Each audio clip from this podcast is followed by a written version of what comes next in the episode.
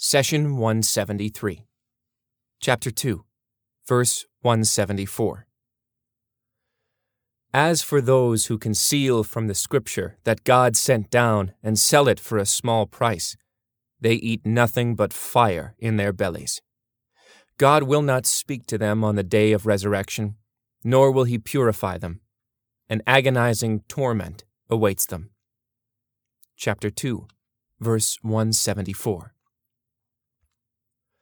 God sent his heavenly messages and scriptures in order to protect our life and govern our dealings.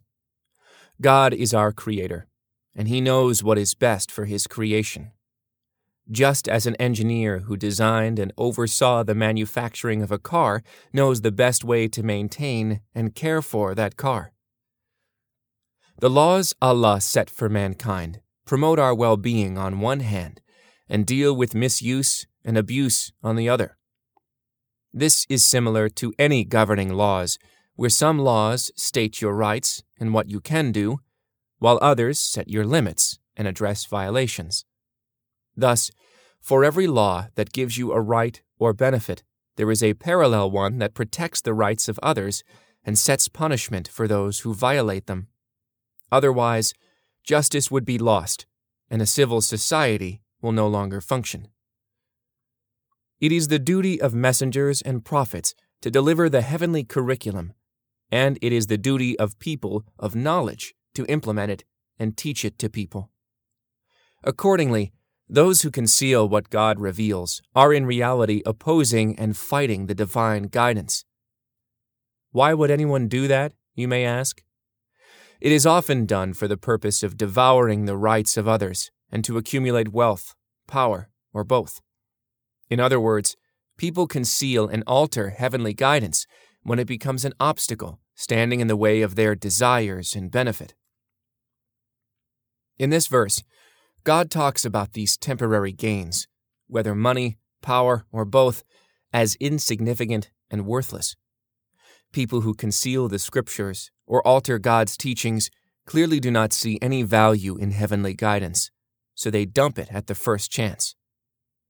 Allah explains that no one can assign a price or value to something unless he or she is an expert in that field. No one has the right to put a price on God's scripture except for God Himself.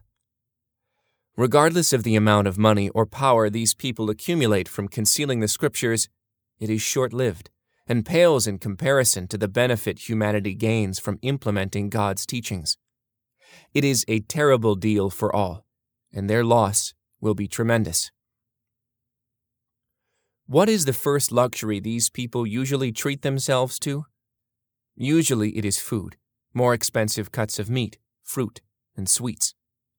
All these indulgences are paid for with other people's money and other people's rights.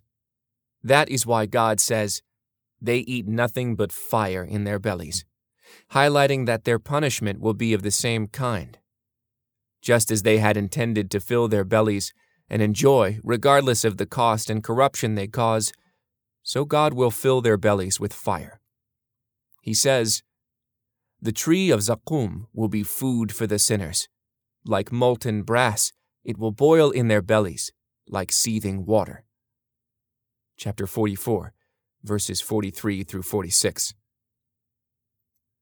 Here it is worth mentioning that our beloved Prophet advises us not to overindulge in food or turn food into an item of pleasure rather than fuel for sustenance. He, peace be upon him, says, The worst vessel the son of Adam can overfill is his own stomach. Be content with a few bites that give you energy. But if you were to overeat, then fill a third of your stomach with food, a third with drink, and leave a third for your breath. This brings us back to the verse the punishment of filling the stomach with fire will be followed by another torment. God will not speak to them on the day of resurrection, nor will he purify them. When you say, so and so will not speak to me, it suggests that he or she is angry with you because communication is a way of expressing affection and friendliness. A person's refusal to speak to you reflects his or her contempt and disliking. Thus, God will not speak to them means that he detests them. This abandonment by the Creator is in and of itself a severe enough punishment. As you read the Quran, you will come across the following verses. They will say, Our Lord, our wretchedness prevailed over us, and we were people lost in error. Our Lord, take us out of this suffering. Then, if we ever revert to evil, we will indeed be wrongdoers. He will say, Remain condemned in it, and do not speak to me. Chapter 23, verses 106 through 108. You may question In the verse under study, God mentions that He will not speak to them, but in the verses of chapter 23, He does speak to them. We answer yes, it is correct that God will say to them, Remain condemned in it, and do not speak to me. But it should be understood that the speech they will be deprived of are the words of kindness and compassion. When God talks to someone to show his love and affection, he prolongs the conversation. Here is an example of God speaking to Moses when Moses arrived for his appointed time. God asked, Moses, what is that in your right hand? Chapter 20, verse 17. Does this question really mean that Allah is inquiring about what Moses is holding in his hand? Of course not. It is a question of intimacy and affection in conversation to make Moses feel relaxed and welcomed. This is similar to when you go to your friend's place for a visit and see his or her young child carrying a toy. Often, you would greet the child and ask, What's that toy in your hand? You would do that for affection and to make the child comfortable with your presence. Likewise, it would have been sufficient for Moses to reply, A staff. But Moses wanted to show gratitude for God's affection and to return the favor. He seized the opportunity to prolong the intimacy with God in conversation. He replied, It is my staff, he said. I lean on it direct my sheep with it. I also have other uses for it. Chapter 20, verse 18. Talking with God and seeing Him are the greatest blessings the believer will ever experience in heaven. Thus, when God Almighty punishes the disbelievers, He does not speak to them. He says, God will not speak to them on the day of resurrection, nor will He purify them. An agonizing torment awaits them. It will be a compound punishment for those who conceal and alter the heavenly guidance. Not only will God not speak to them, but he will also not purify them of the sins they committed, pushing them even further from his company. Thereafter, the severe punishment of hellfire awaits them to fill their bellies with fire. They deserve a compounded punishment because they concealed God's teachings from his creation and became the reason behind misguiding humanity. They were the main source of corruption, injustice, and even wars and death. Let's take a moment to study one of our beloved Prophet Muhammad's narrations. He, peace be upon him, said, Three types of people with whom God would neither speak to nor absolve on the day of resurrection. There is grievous torment for them on that day. They are elderly adulterers, liar kings, and the arrogant destitute. Let's take these types one by one.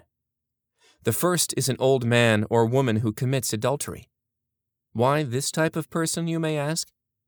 It is because this person is committing adultery at an age where he or she no longer suffers from rush of adolescence or the nag of sex hormones. The second type is a king or a ruler who lies to his or her people. We lie out of fear and to avoid the consequences of our actions. But who does a king or a president have to fear? Aren't all the people under his or her rule? A person in a leadership position should be honest and not hide behind lies. The last type of those deprived of God's speech is an arrogant, poor person. Poverty should bring humility and bring a person closer to his or her Lord in prayer and need. An arrogant, poor person chases would be helpers away and narrows the path to prosperity and livelihood for the entire family. he or she draws further and further from the Lord at a time when the exact opposite should happen.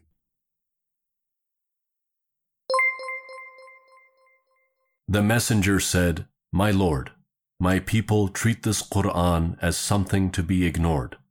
Chapter 25, verse 30. Do not abandon God's book. Please take a moment to subscribe and to share with your family and friends. Visit us at www.qurangarden.com.